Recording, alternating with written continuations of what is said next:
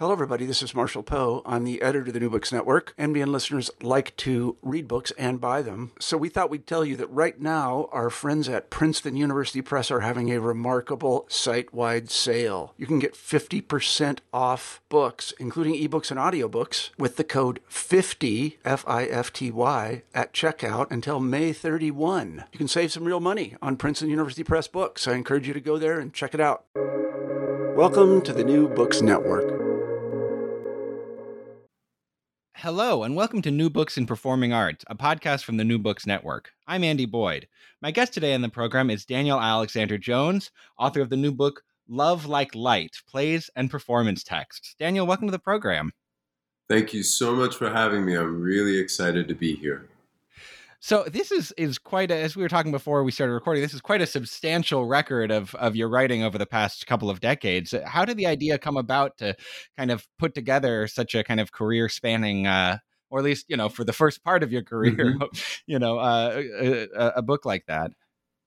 Well, I, you know, I've had so many friends over the years who encouraged me to publish my work, given that a lot of the work that is in the volume is work that was grounded in a in a space between um, more traditional ideas about writing a play and writing a text, and work that was generated in performance through devising or collaboration. And they said, you know, your work once it happens goes away, and we would love to be able to teach your work or share your work with other people.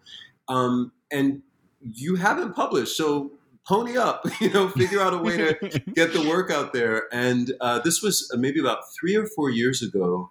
Um, I started to think about what that would look like and went back through, you know, all of the projects that I'd made and began to identify the pieces that would, I think, mark particular moments in the journey but also maybe try to show as many facets of my my body of work as possible. And then I I said, gosh, none of this I think would make sense to a, a reader coming at it cold if I don't put it in context. Mm-hmm. So I started writing an introductory essay and and what happened is that essay led me to write an entirely different book. So i put this on the shelf and i ended up writing this the uh, like a draft a manuscript of a of a memoir project about my relationship with my theatrical mentors. And it and once i completed that i began to be in contact with kate kramer at 53rd state press. And i had been working uh, writing an introduction for one of the pieces they published a couple years ago uh, The People's Republic of Valerie Living Room Edition by my dear friend Kristen Kosmas. And in conversation with Kate, she said, Hey, you know, w- are there any pieces of yours that I can read? And I said, you want to buy a play? Like, as a matter of fact, like I have, you know, I I kind of curated this whole group, but I didn't end up doing anything with it. And she surprised me. She said, I would love to publish a kind of big old volume of your work. And we started a dialogue. This is probably 2018 going into 2019 and began that process. So it, it really uh, stretched from that time through the pandemic. Um, and it became this really joyful exploration of this prior work with a with a, an incredible uh, editor and I think new friend in the field, Kate, who offered such great questions and counsel and and and kind of editorial prowess in terms of thinking of how it might all fit together. So uh, in the end, I ended up making the very thing I had intended, even though it took a lot of detours. Mm-hmm. And and even as the kind of substantial volume that it is, it's still in some ways the tip of the iceberg. I think there's one piece that's like part 10 in a 12 part cycle or something like that. right. So, yeah, you know, exactly. Exactly. It's, exactly. It's sort of a sampler of all of all the different facets of your performance, but it's, is, is in no way like a, a definitive collection. No, um, but but I, I can't imagine. I think that would probably kill someone if they tried to pick it up, right? Yeah, and I'm I'm so interested in this idea of you know people mm. wanting your work to be available in order to be able to teach it because I do feel like yeah. you know your work is grounded in you know kind of black aesthetic radical tradition and and then also in in kind of a queer aesthetic tradition and both of those I think are kind of underpublished traditions. So to have mm-hmm. something like this, mm-hmm. I think really you know fills a gap not just in pre- preserving your work but in kind of you know preserving the, the the stream that you situate yourself in. I'm so glad to hear you say that because that's hugely important to me. And as someone who grew up getting to go and spend so many hours in, in our public library, I grew up in Springfield, Massachusetts, and the library was this sacred place. And it was a, the, our main library was actually a beautiful neoclassical building that was right across the street from the high school I went to. And you know, that was a haven, you know, for a nerdy queer black kid to be able to go and like live among the books and and the sense that I actually began to find many of the the voices that would shape my own artistic understanding, my aesthetic, and my my life practice on the shelves of that book. Uh, uh excuse me, on the shelves of that library, mm-hmm. in books that you know were some of the rare books that were published. I'm thinking particularly about my encounter with the work of Ntozake Shange and mm-hmm. how revelatory it was as a as a teenager to open up her writing. I remember standing in the in the little space between the bookshelves uh, on the second floor of the research room, looking at her plays and shaking. I was like, I get this. I understand this. This this feels like a kind of home place for me. Um, and you know, as I began to get to know my my living mentors at that you know juncture, but you know, from teenage years through my early mid twenties, um, and I encountered their work, and I realized so many of the incredible pieces that changed my life were actually pieces that never were published. They were pieces that mm. didn't uh, end up in a book or or or a journal, and and I was always conscious that there wasn't a way for people who weren't actually in the room in an embodied sense with that work to get access to it. So I think the the kind of little nerdy archivist in me always knew that I wanted there to be some way that it could whatever I made would live in a form that others could access without actually having to be in the room for that performance work. Yeah. Um, and for sure that, you know, um, it's sort of my dream for this book to be a book that will end up in classrooms that people can tease over the work and argue over the work and and make those kinds of connections to history and politics and culture um, and hopefully you know, as you saw in the, in the book, there, you know, I name all of my mentors and I name all the constellation of people who've helped to make this work. And so I do hope that people also like underline names and go find out about who all these other folks are, so that they realize this this is part of a community that did live, you know, that yeah. did exist and make work. So you mentioned a bit about your childhood growing up in Springfield and, and uh-huh. finding uh-huh. Shange in the in the library, but I'd love to hear kind of more about how you became a playwright or how you became. I don't know if you mm-hmm. if you even would call yourself primarily a playwright. I, I, mm-hmm. Then maybe that's another question: is you know how did you mm-hmm. find your way to the theater and how did you find your way to to playwriting? Oh, love! Thank you for that question. So I'm going to go b- across the street from that library to that high school, and I entered the ninth grade with sort of every teenage nerd movie nightmare attached to me. Like I was the mm-hmm. the total social outcast, you know. And in all honesty, I spent my ninth and tenth grade years primarily with with almost no social contact with my fellow classmates. I was really an outcast um, in the ninth grade, especially. But in what I had, as many kids find, found at that time in the in the public schools in the in the early 1980s is I had art class because we still had art in the public schools, mm-hmm. and so I loved going into my art class. Number one, because my art teachers they were nerds who grew up right, like they were people who saw the world in a different way than than the jocks and the, the popular kids.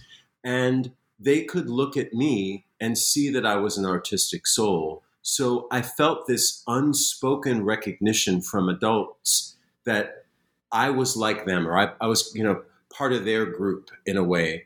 Number two, that I could make things and that they valued them. And I loved to draw and to paint and to make collages and sculptures. And, you know, this was, again, a time where that kind of thing was possible. And, and there was, you know, in uh, our public school system in Springfield was still one of the best in the nation. And you could really do stuff. So I learned how to. I learned how to do perspective drawing and I learned how to use oil paint and acrylic paint and and they provided us a lot of materials and resources. So, all of that to say that I found my sense of expression and maybe a sense of personal power in visual art. And I was on track, you know, to go and study that. I thought that's what I was going to go to college and study. Um, not having m- many or any examples of of people who had made that a career other than those teachers, but believing somehow, and I think this was also the nature of my my parents and my community growing up that they really really believed that we should go do things that no one else in the family had done. You know, there, there was a sense of that generation post civil rights, like go out in the world, go make something, go take the risk, because we didn't do all that for you to, you know, play it safe. You know, so um, I I had that but in the 10th grade, I had a study class, and the study class was run by the teacher who ran the drama club. And I would sit in the study class, and every once in a while, um, the architecture of the room was it was a classroom, but there was a door in the back of the of the classroom that led to a kind of huge storage closet that the drama kids would use as a kind of clubhouse. And periodically the students would come through and sometimes they'd be like dressed in their costumes because they had been doing a show or in a rehearsal and you would hear laughter coming from behind the wall and when i looked at the kids they were all geeks like me they were people who didn't fit and they seemed super confident and they seemed they seemed to have a kind of um, i don't know a, a, a sense of a sense of agency that I lacked. And what happened is that that teacher clocked me watching them. She saw the way that I would be fascinated with them. And at the end of the year, when they were getting ready to have the auditions for the drama club, she came over to me and she put down the flyer on my desk and she said, I dare you. And mind Ooh. you, I don't think I said a word in that class, right? you know, like I never uttered anything. And, you know, my heart started racing, my palms started sweating. I went home and I, you know, that like all the worlds fell away. And I, I was terrified. And I went home and I told my mother, and she said, Well, what are you going to do? And I, and she encouraged me to take the leap. And that's when I went to that library. And that's when I pulled Shange off the shelf. And I auditioned for the drama club reading The Lady in Blue from For Color Girls. Wow. Which, like, who knew that? Like, that's like the queerest thing you could ever do. You know what I mean? But I, yeah, there's I, some um, foreshadowing in that for sure. A, just a little bit, just a little bit, yeah. And I remember what happened was it was like an it was like lightning striking because I had never in my life done anything like that, and mm-hmm. some part of me came online that somehow knew what to do. And afterward, everyone in the room was blown away. They, they couldn't believe what they had seen. And I made it into the drama club, and almost like a switch, overnight, I became, you know, an actor. I became a, a, a person who had a, a role to play in the social order of that school. Um, and that was it. It was like I got the bug, and uh oh, you know, uh, that was going to be. I knew that was going to be the way that I went. Um, yeah, so that's my origin story. Did you think of yourself as queer at that point, or did that come later? I don't know that I used that language, mm-hmm. but I knew. I knew. I knew that I was, um, you know, on, on one level, I knew I was gay because I knew I was attracted emotionally and sexually to other guys. But my queerness, right, took me longer to figure out, meaning that I didn't, I never really fit or felt comfortable with the codification of gender and gender roles. I didn't f- understand that you weren't supposed to move from your heart. You were supposed to move from your mind. I didn't, I didn't, you know, I didn't really conform to any of the expectations of what I should be doing by definition of the society.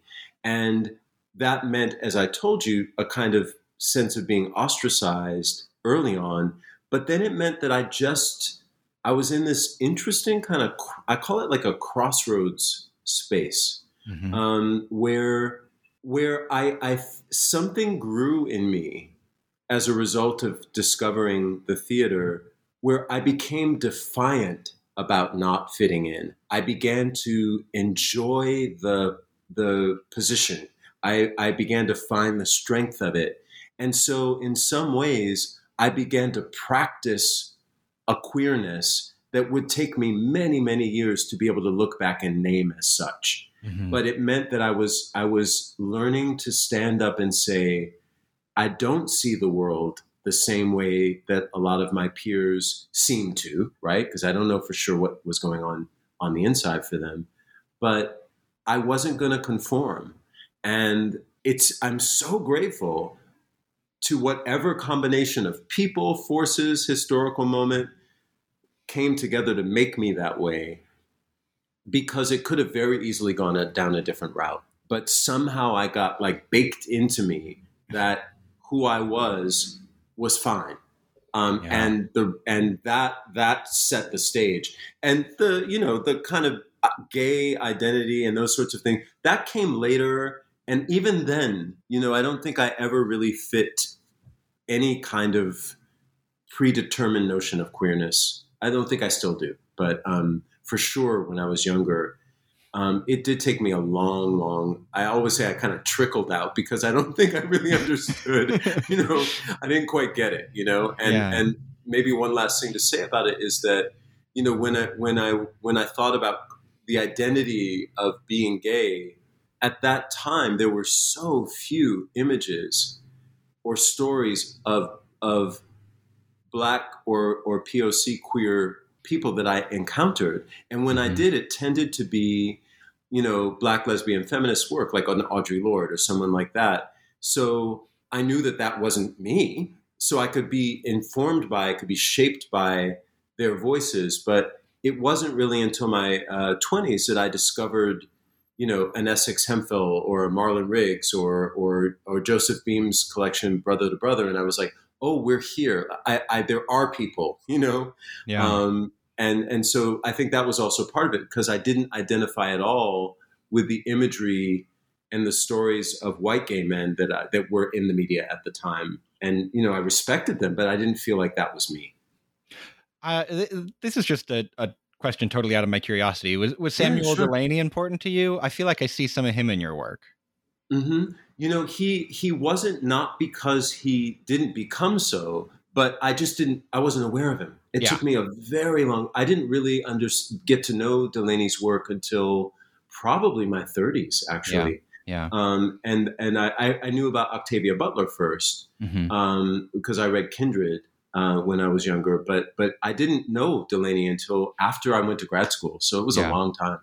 It's so amazing to me looking back i mean on my on my own life and what you're saying uh-huh. here just how much the stuff you happen to have gotten in front of you when you were 16 does kind yeah. of get baked in in a in a really mm-hmm. powerful way and you know i i yeah. encounter you know new artists all the time now you know as somebody in my late 20s and they're important to me and they inform my work but it's never going to be as as deep a connection That's as right. like you know when i was 15 and discovered Allen Ginsberg or whatever. Like I feel mm-hmm. like those mm-hmm. things, whoever it is, like you kind of can't control the the pull that those people are always going to have on you, kind of whether you like 100%. it or not.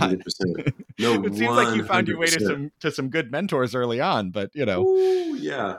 Oh yeah. yeah. No, I'm so thankful. And and it's uh you know, I also I had this weird, weird thing um where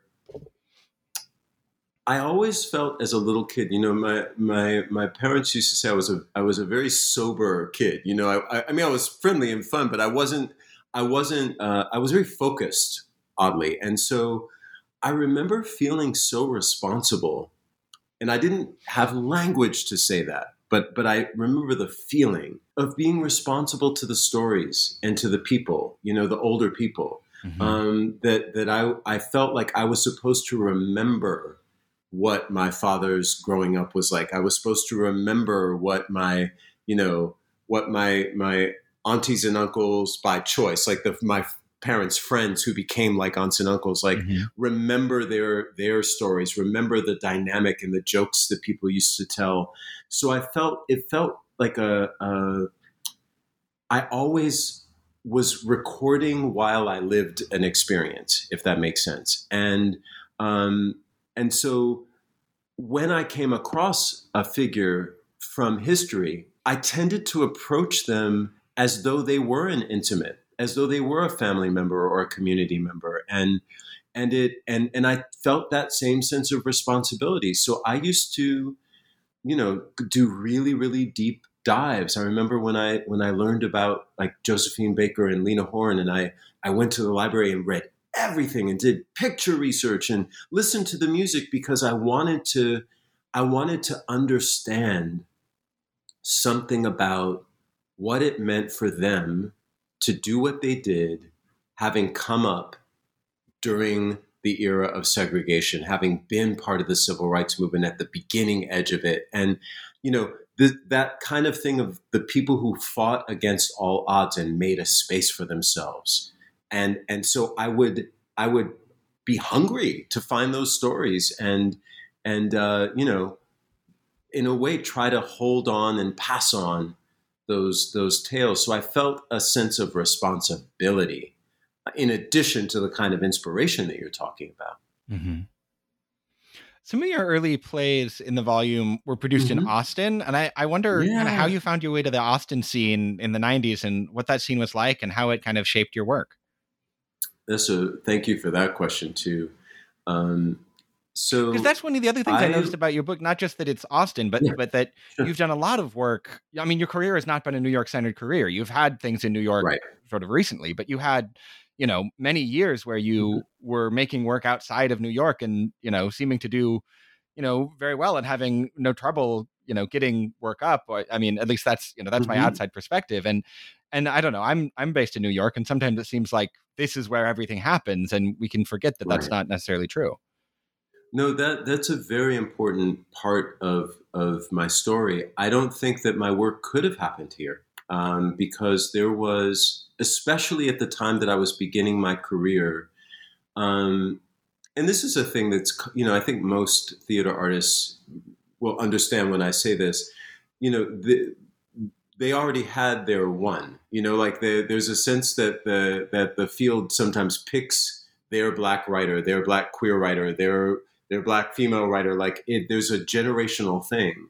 And there you know there wasn't really room uh, to do the kind of thing that i knew i wanted to do.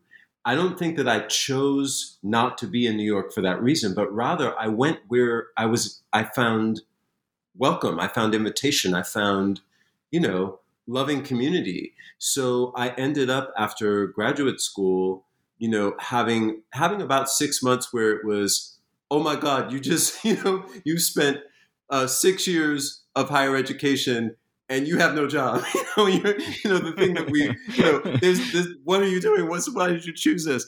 And um, you know, I, I ended up back in Springfield. It was it was really you know humbling and sobering to say, wow, I may I may really never have a career. Um, but then that beautiful thing that occurs in our work happened, which is that the community that I had made afforded me an opportunity. A writer that I knew and loved was having her play produced uh, in the Twin Cities, and the director had met me uh, the previous summer, and unbeknownst to me, had wanted me to be in this play based on having met me and interacted with me. And mm. my friend reached out to me and said, you know, would you, you know, connected us, and one thing led to another, and I found myself in January of '94 on a plane to Minneapolis, St. Paul. Had never been there. Had you know really not traveled much outside the Northeast, and I ended up at Penumbra Theater Company doing this play, uh, Talking Bones, and had that thing happen where like a door opened, I stepped through, and I entered a new chapter of my life, and I found myself in, you know, uh, one of those incredible theater communities that was was so vibrant in the 1990s. I mean, Minneapolis and St. Paul are still relatively, uh, you know, so vibrant uh, artistic ecosystems. But then it was like, you know, people went to the theater all the time because everybody was, you know, it's winter. You go, you go, you go do things. You know, so it was it was very much a a, a cherished thing. And part of what was what was extraordinary about it is that there was a lot of experimental work. And the audiences, because they would see so many things, and theater was not an elite thing there. People went to the theater, and it was it was you know uh, regional nonprofit theater, it was LORT theater, it was community theater, what have you, and there was also performance art uh, Patrick's Cabaret, for example, and the Walker Art Center would bring in, you know, uh, you know, big name performance artists uh, uh, from around the, the world, really. So there was this sense that the audiences were game for almost anything. And it felt oddly that I went to the Midwest to find a far more open minded audience base than what I had experienced on in the Northeast. Um, it, they were far less judgmental and far more about the encounter and the experience and the adventure. And turns out a small theater in Austin was going to produce that same play that I had been in, and they were looking for a director. And they contacted Penumbra, and Lou Bellamy, uh, who was the founder and the artistic director at the time, suggested me because he had gotten to know me and he he learned that I was an interdisciplinary artist and and he said, you know, what about what about Daniel? And they hired me because this was the '90s. They just hired me on, uh, based on a phone call, and I I got on a plane that summer and I went down to Austin and I stepped off and I went through another doorway and I said, oh my God, I felt like I had come home. And Vicky Boone, who was the found, one of the founders and the artistic director of a company called Frontera at Hyde Park, greeted me at the airport we looked at each other and and it, and she kind of was like oh my god you're really young. You know i thought based on our conversation you were like in your 30s and and i was like this hippie chick boy you know in my like i was 24 years old. But i knew what i was doing. You know i love this play. I love making work. I wasn't afraid. And she was like let's go. Let's try this. And similarly i found a vibrant arts community that was very homespun. And the, the thing that typified Austin at that time was that um, I can't remember the exact percentage, but it was a it was a substantive percentage of the city was under 30. Part of that was due to the university, but there was also this odd migration of a lot of folks to Austin, to the Twin Cities, to Seattle, um, you know, I, I, to DC. There were some. There were just these sort of nodes of what eventually would be called the Regional Alternative Theater Circuit, right, or the RAT conference, right? Um, and and so what what happened was it was like nobody's nobody's parents were looking so to speak right like there was nobody nobody was representing you know the the theater that they had there that was kind of like the lort regional theater vibe didn't really care what all of us were doing. You know, they they were the center for people who wanted to go see the, you know, whatever play of the day was being produced all over the nation. We were a bunch of ragtag young people who were just wildly making things. And so I found the community that felt most like my own urges, which it was very DIY, it was very collaborative, it was hugely interdisciplinary. Um, and and what was interesting is that there were a number of small companies, and everyone knew each other. And for whatever reason, the vibe was not competitive as much as it was a kind of, you know, almost more like a. I'm thinking about like how it how it is in hip hop, where like you know somebody will dance and like bust some amazing move, and that will raise the bar for everybody. And then everybody knows that they have to do something equal to that or better. But it wasn't about like shutting other people down. It was about saying, "Oh my gosh, what does it mean that you know this person just did a show where they used seven film projectors and projected them on the side of that wall that's amazing let's do that in our next show you know and let's let's jump off a roof let's take the seats out of the theater so what happened is between minneapolis st paul and austin texas i got to make a ton of work and what i often tell my students is I know that the economy is so radically different. I know it's so much harder to have a kind of life where you can, you know, you can have a couple side hustles and spend the majority of your time making things. But there was something about having the freedom to spend the years that so many of my friends who stayed on the East Coast were spending waiting tables. I got to make shows and I got to build them with nobody telling me I couldn't, you know, and uh, and I look back now, and I mean that's why I chose uh, a couple of the pieces from that period to put in the book is because I wanted to show that this happened, that we actually made this work, and that that the shows I made were also critically celebrated by the communities um, and seen.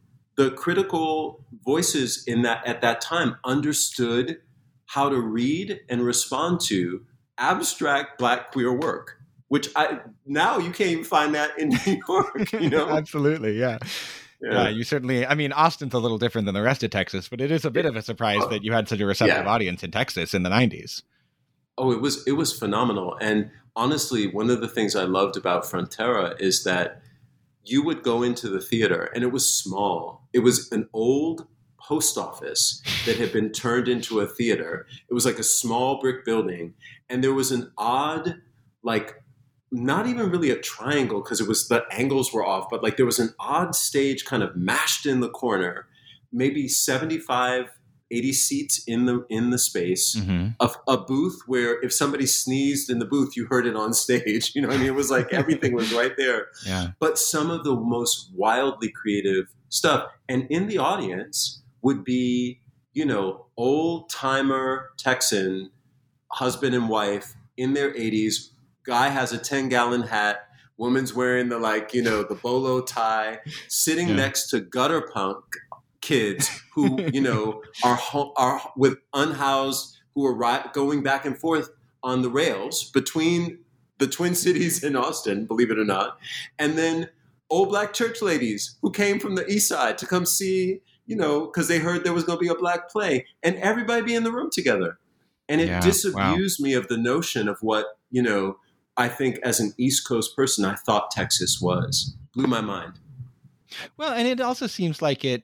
I don't know if you maybe went into this with this assumption, but it, it seems like it kind of upset our traditional idea of like who enjoys experimental work or like what your audience is oh. as somebody who's working in that tradition. A hundred percent. And you know, if there's something that I I feel, you know, if I ever get get angry about, uh, you know, I, I don't tend to get angry about uh, these sorts of things now, but this thing I, I it still gets me is the sense from a lot of the gatekeepers, not only for my work but for for work of my peers, that this is not accessible. This is some highfalutin, you know, elite academic, blah, blah, blah. And what I know from lived experience is that people get it. And mm-hmm. that in fact, it means so much because it honors their intelligence.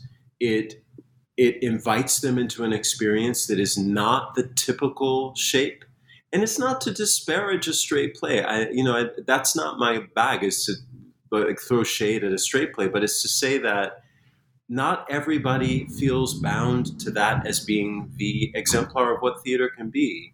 And I remember, um, if I can tell one story from the Twin Cities about the play Phoenix Fabrik that's included in the volume. Um, you know, I, I built it at Pillsbury House Theater in in uh, in uh, Minneapolis, and Pillsbury House is a theater that I love in part because of the model that it it, it uh, uh, represents, which is it's a settlement house model.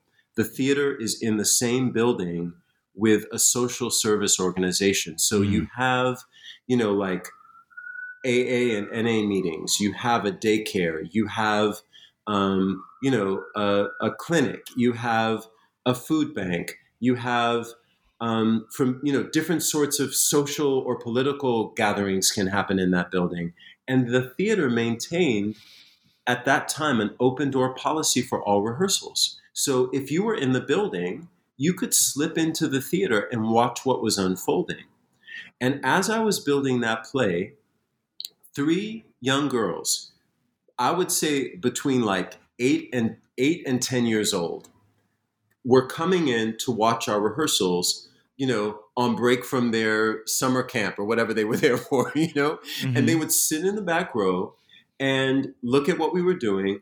And you know that play that play is obtuse in many, it, it, you know, intentionally. It's a very very coded play. Like the meaning rises up as you sit in the room, and when you get really what's going on, it's like it's a it's a sucker punch. But it is something that many people, you know, artistic directors or literary managers were like, this does not make sense to me, mm-hmm. blah, blah, blah, blah, blah.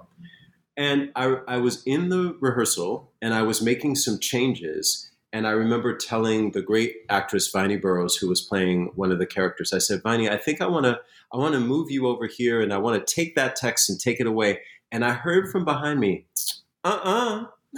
And I turned around and this little girl was looking at me. She said she wouldn't do that. I said, excuse me? And then her friend said, no, because earlier when she did da da da da da, that meant that she had to do this. And the little one said, That's right. And I looked at them and I said, Y'all are in my play, and you're better dramaturgs than I am, right? Wow. And I put it back. And Miss Vinie was like, Well, the young people have spoken.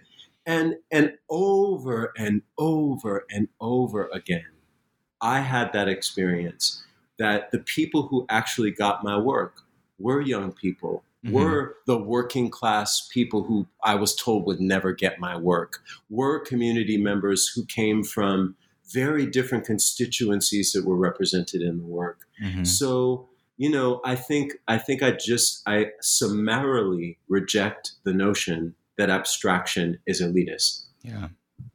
I mean, we talked about for Color Girls earlier. That was a hit on Broadway. I mean, that's that that's was a play that was huge, and that's a very strange piece of theater. It's not at all yeah. a kind of linear, well-made play. Absolutely, absolutely, and it and it is, you know, it remains. I, I was saying to a friend of mine the other day. I hope that at some point there will be a documentary about For Color Girls. Not so much the production, the original production alone, but the fact that I would wager it's one of the most produced plays in the world mm-hmm. because it's always being done somewhere. Mm-hmm. It has been done in from community centers to big theaters. It's, it's it's so important to the development of so many people, and part of that is that that Shange made it in such a way that it is both this extraordinarily beautiful abstract composition and totally accessible because mm-hmm. it's so direct and so immediate. And you know, I think that that very often, um, you know, people people want to minimize her structural wisdom, but it was very very clear how she crafted that piece. Yeah. Um, I'd like to ask uh, maybe a I don't know if this is too broad of a question, but mm-hmm. I, I, w- I would like to talk a little bit about the role of spirituality in your play in your plays. Mm-hmm. I, I, wonder if maybe do you view your your theater as in a way kind of like a spiritual practice? There's a lot of kind of religious and spiritual imagery but i, I wonder kind of what's your relationship to that material now? Uh, i absolutely do and i think of it really as the place where i've been able to ask my metaphysical questions, my existential questions, and to grapple with the various inheritances of, of language or philosophy around the spirit and the role that you know, even thinking of spirit divorced from the body, but uh, as as maybe something that that you know I had to interrogate very early on. But to say that I'm deeply, deeply aware that in both my own Black American tradition um, and the queer tradition, there is an intimate relationship at very base level between the living and the dead. Mm-hmm. That, as I mentioned to you, I would, I was, you know, Josephine Baker died when I was six years old, but I was obsessed with her as a teenager, and I didn't feel like I was only studying her. I felt like I was having a conversation with her. Mm-hmm. And I was having a conversation with her because I understood something about her that I didn't see in any book, which is that she was this visionary activist trying to posit something about the human community. And now people have been writing volumes about that fact of, of her. You know, in the last five to seven years, there are a couple really powerful books that came out, but I knew it somehow. And so I felt like part of my work was to say, I need to put your story somehow or your image somehow in my work and contextualize it that way. So it was a way to say, when we look back at our historical figures, Josephine Baker, Malcolm X shows up in some of my pieces, whoever it is, Marian Anderson and Bel Canto, I want to hydrate them. I want to take them out of that mm. flattened, two dimensional relationship and, and remember them as full beings. So there's, there's this kind of ceremony of remembering. And then also, there's this deeply, deeply spiritual aspect to what it means to invite myself and others to see, as I talk about in, in the introduction to the book, to see multiply, to be willing to see that more than one thing is true at the same time in the same place. And that one of the reasons I see us in such a dire and fractious national discourse at this time is this flattening effect that that um, you know, certainly the kind of broader narratives about left and right, like any of these binaries have had, but also the flattening and, and quickening effect of social media, even that mm-hmm. that that our our sense of another human being is so profoundly mediated and curated and altered that the holiness of the kind of storytelling that I referred to earlier in my community, that listening, the willingness to love your people and realize like they can be complete messes in this part of their life and then they can be transcendent in that part of their life and and those things can live together. Whereas now i find we want so very much to you know gauge and judge one another and mm-hmm. and dismiss anyone or anything that has such a profound contradiction. So it's a kind of um, you know I would I would say there's almost a humanistic urge, but I am not afraid to say that I also think of it as metaphysical. And and I I've read and I continue to read um, from so many different spiritual traditions, but I think I keep coming back to those things which have been common among indigenous religious practice across the globe mm-hmm. in in throughout history like what does it mean to attend to the cycles of, of the planet the cycles of nature the the life cycle itself right and mm-hmm. and when we when we consider the dead we are also considering ourselves in time knowing that we are ephemeral and we're also considering what might come or might not come next. So mm-hmm. all of this is ceremony, and I call them altars for that reason. That I think um, I don't think of entering any of the projects without that core question for myself, even if I never name it out loud. That I want to know what my spiritual question is before I start. Yeah and and Egypt is part of that as well. That's that's a mm-hmm. motif that shows up in your work, and and I gather is something that you've been interested in since you were a kid. What did Egypt yeah. mean to you as a kid, and and how has that meaning changed over time? I found a deep sense of what I can only call familiarity mm-hmm. in the mm-hmm. same way that I talked about like seeing Josephine Baker or, or you know when I was a teenager first getting to learn about Sylvester or or mm-hmm. someone like that where I'm like ah yeah like the like it, in a way like were I to be in their time I would be like them or in their place I would be like them and I I always felt that with the imagery that I saw and the stories that I heard from ancient Egypt. And, you know, that's for sure anyone can listen, be like, okay, that's some artistic woo woo, whatever. But what I what I felt, you know, I remember as a as a young person studying mythology in maybe fifth grade, fourth, fifth grade, and learning, you know, that that book that many of us had at the time, D'Aulaire's Greek myths, right? Like the kind of picture book. Uh, and I remember learning the Greek myths and the Norse myths, and and they were things I, I could enjoy, but I didn't feel like they were about me. Mm-hmm. Whereas when I read the mythology, the general mythology from ancient Egypt, I understood something. I was like, oh, I that I that's I get that. Like I understand Isis, Osiris, and Horus. I get that. I understand Set. Like I, you know, I understand. I can see them in my life, right? Mm-hmm. And um, and also as I got older, um, you know, when I went to college, I had intended to be a, a theater major to study acting. Actually, was what I, I thought I would be doing. And I encountered in my undergrad like just the most blatant racism, and I was told explicitly that I would never be cast in a leading role in the department, and I should find something else to do even though I was, you know, one of the better uh, actors in my class. And, um, you know, that is a wound that happened to a lot of Black and queer people, you know, that, that sense of being told, absolutely no, not you.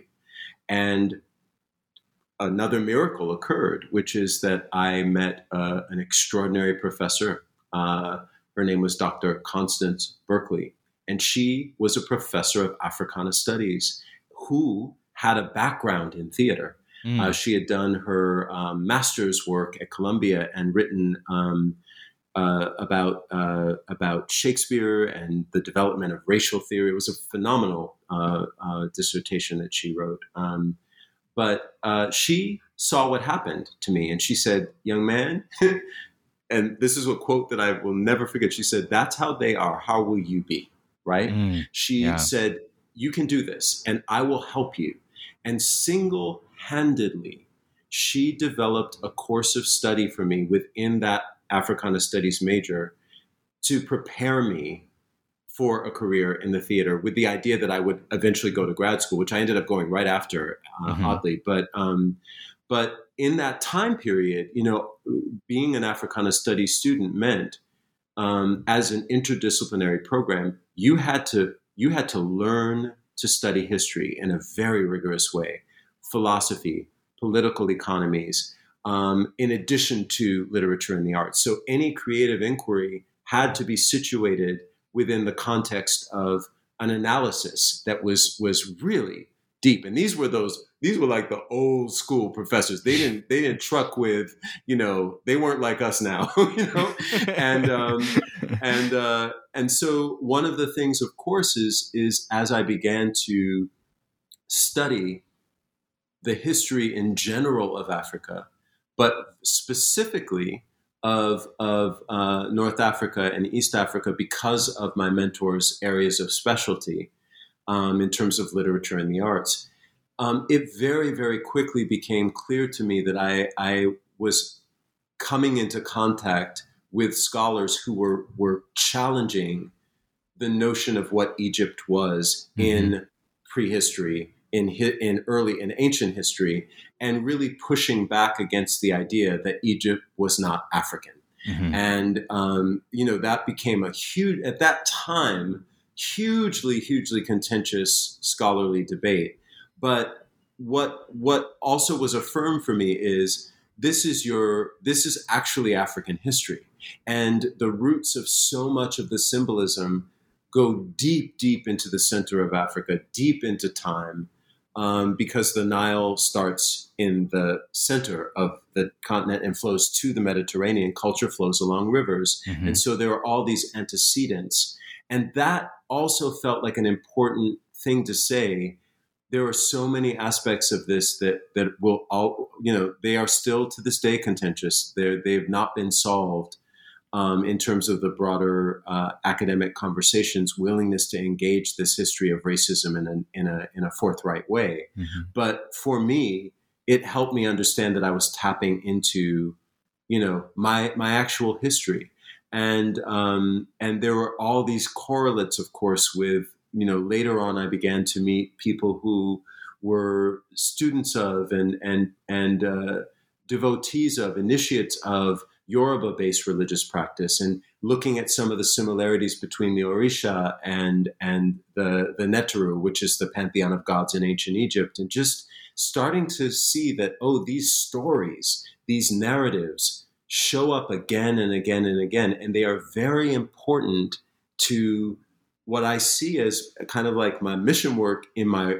art practice, uh, which has so much to do with taking things that have been violently fragmented, remembering them, gathering them back together, and figuring out a way to bring voice and bring light through them once again. Mm. That's a core precept. And that comes directly out of that mythological system. Wow, that's that's beautiful, Daniel. Thanks for that. Um, I'd like to ask you. I've already taken up a lot of your time, but I, I do want to ask you about Jomama Jones, and I oh, wonder if you could kind of uh-huh. give give us a bit of of her origin story and, and how she's evolved over time, because you include a couple of texts where she mm-hmm. speaks in the play, and and there's definitely some noticeable uh, evolution in in that character over time. indeed, indeed. And I tr- I decided very deliberately not to try to clean up her past. You know what I mean? Like she's she's yeah, a bit of a firecracker yeah. when we first encounter her. So so how did that indeed, uh, how did indeed. that character or I don't know if you refer to her as a character or an alter ego or or what, but kind of how yeah. did that character mm-hmm. come to be and and how what does that character mean to you now? Awesome. Well, I I very much think of her as an alter ego and I started working on Blood:Shock:Boogie, which is uh, uh, the first piece in the book, um, in the in the early '90s, uh, little bits and pieces, and then it was in 90, 1995 that I, I really dove, dove into making the project, and and in some ways, that piece is a kind of portrait of the community that I came from, um, and one of the facets of of growing up where I did and when I did is that my friends and I watched Soul Train on Saturday mornings. Mm-hmm. And during the warmer months, we would invariably watch it and then bust out of our front doors and go find each other in the street and like reenact whatever dances we you know was were the new dances you know um, and I I felt like it was important if I'm going to sketch that place and time to also show that that was the media that we cared about. You know, um, we listened to the radio, we watched uh, PBS, but we also watched Soul Train. And um, when I think about uh, when I wanted to put that in the in the piece, um, I didn't want to do what was beginning to be popular at the time, which were like you know, drag impersonations of celebrities. That wasn't something I felt interested in. Uh, but I knew I wanted there to be somebody who would be on Soul Train. And it was like an instantaneous download transmission. My hand went to the paper and I wrote Jomama Jones. And I, I looked down and I was like, what? What? And she kind of she kind of came to me yeah. in all at all at once you know i could see her and i could feel her and for sure if you tease out her dna all of the great artists that i grew up listening to and loving from uh, miss horne and miss baker to diana ross and dionne warwick and diahann carroll and you know i think you can hear uh, uh, Diahann Carroll and Josephine Premice and in her vocal tone and everything. She's very grand, you know. Um, mm-hmm. But she was distinct.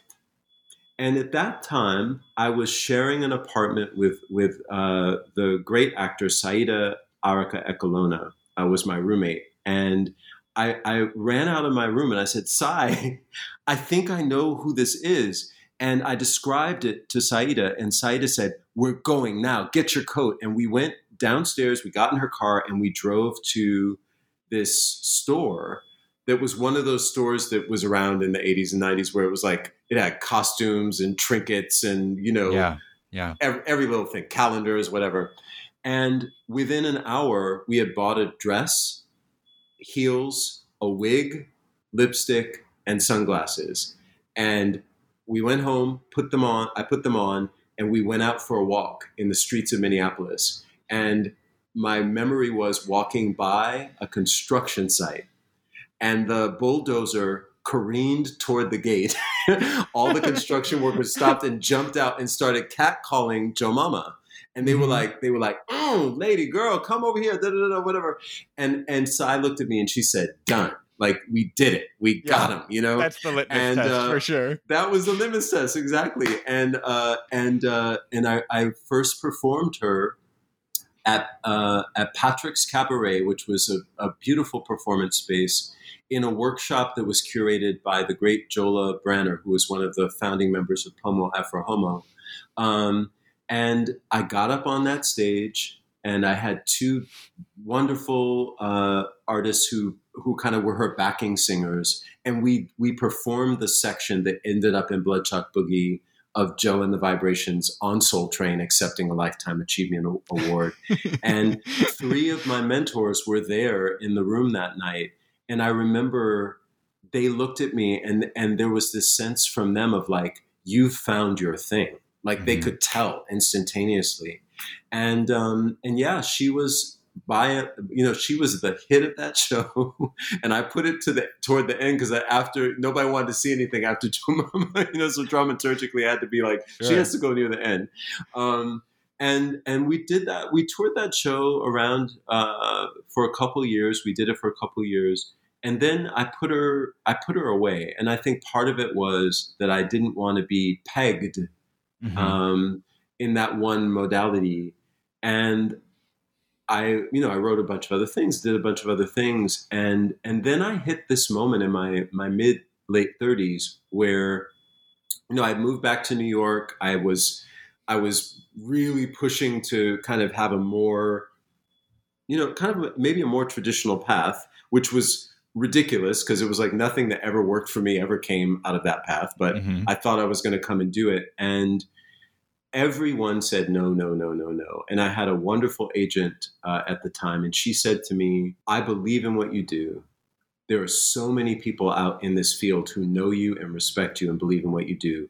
But none of these artistic directors are going to do your work.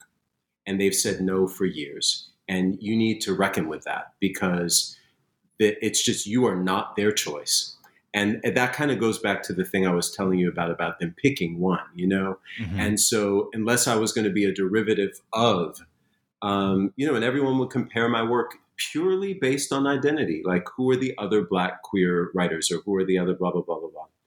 And uh, and it was at that time I, I, I kind of fell into a very very heavy depression. And one night i kid you not Jomama came to me and just she showed up in my my head and she said, "It's my time. Give me the reins." And I did. And I I didn't look back and within really about a year and a half, 2 years, it went from I was persona non grata in New York City to this incredible alchemy where you know one thing led to another thing led to another thing, and Shanta Thake at Joe's Pub and Sarah Benson at Soho Rep opened their doors, and the rest for Jomama is history. So we're we're almost out of time, but I do want to mm-hmm. give you a chance to. I, I know you have a number of other uh, projects either in the works or or coming out soon. So I, I'd just like to give you the chance to kind of tell our listeners about some of those projects. And I, I, I think you have another book out as well, right? Yes. So the so yeah, what, what's a, going on? Yeah. So there's a companion book to this book. It's a beautiful little volume called Particle and Wave, in which I had a conversation with um, a scholar, poet, artist whom I, I, just adore. Her name is Dr. Alexis Pauline Gumbs. Uh, she's one of the most extraordinary thinkers of our time. And I, I asked if she would be willing to have this conversation, uh, partly because Kate Kramer and I were talking about ways, again, to help put the book in context. And when I thought about who I wanted to do that with, you know, she is a radical scholar, a black feminist uh, visionary. And I felt like I wanted her to reflect on this work so that when people encountered that book as a gateway to this work, they would get the right context. Mm-hmm. So that's out there.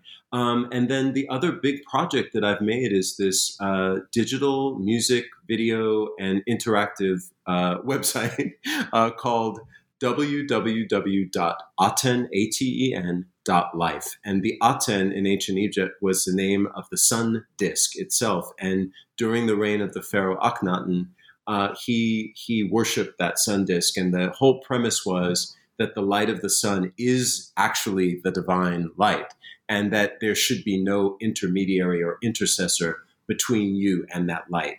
And it's a meditation on our solar system through music, persona, and uh, and and you know a lot of fun videos. so I invite folks to check that out, and it's free. You can just you can go to the site, see the music, and um, and we have a digital album that you can listen to, stream, or purchase if you wish. And there will be a vinyl release coming out very soon as well. So that's what I've been up to. as, I imagine as a as a child of the '70s, having a vinyl release is is pretty exciting for you, isn't it? It is the most exciting thing. I think I feel like it's my great my teenage dream come true. And I got to hear the test pressing about uh, two weeks ago, and I cried because because there was something about hearing your music come out of a turntable. My God, yeah, it was like that's the real full circle, pun intended. well, congratulations on all of that, Daniel. I, I, definitely would encourage our audience to check that out. And thanks so much for being on New Books in Performing Arts to talk about Love Like Light. I really enjoyed the book so much, and this has been such a fun conversation. Thank you so much. I've loved it. Loved talking to you, and and I, I again thank you for your generosity in inviting me to be part of.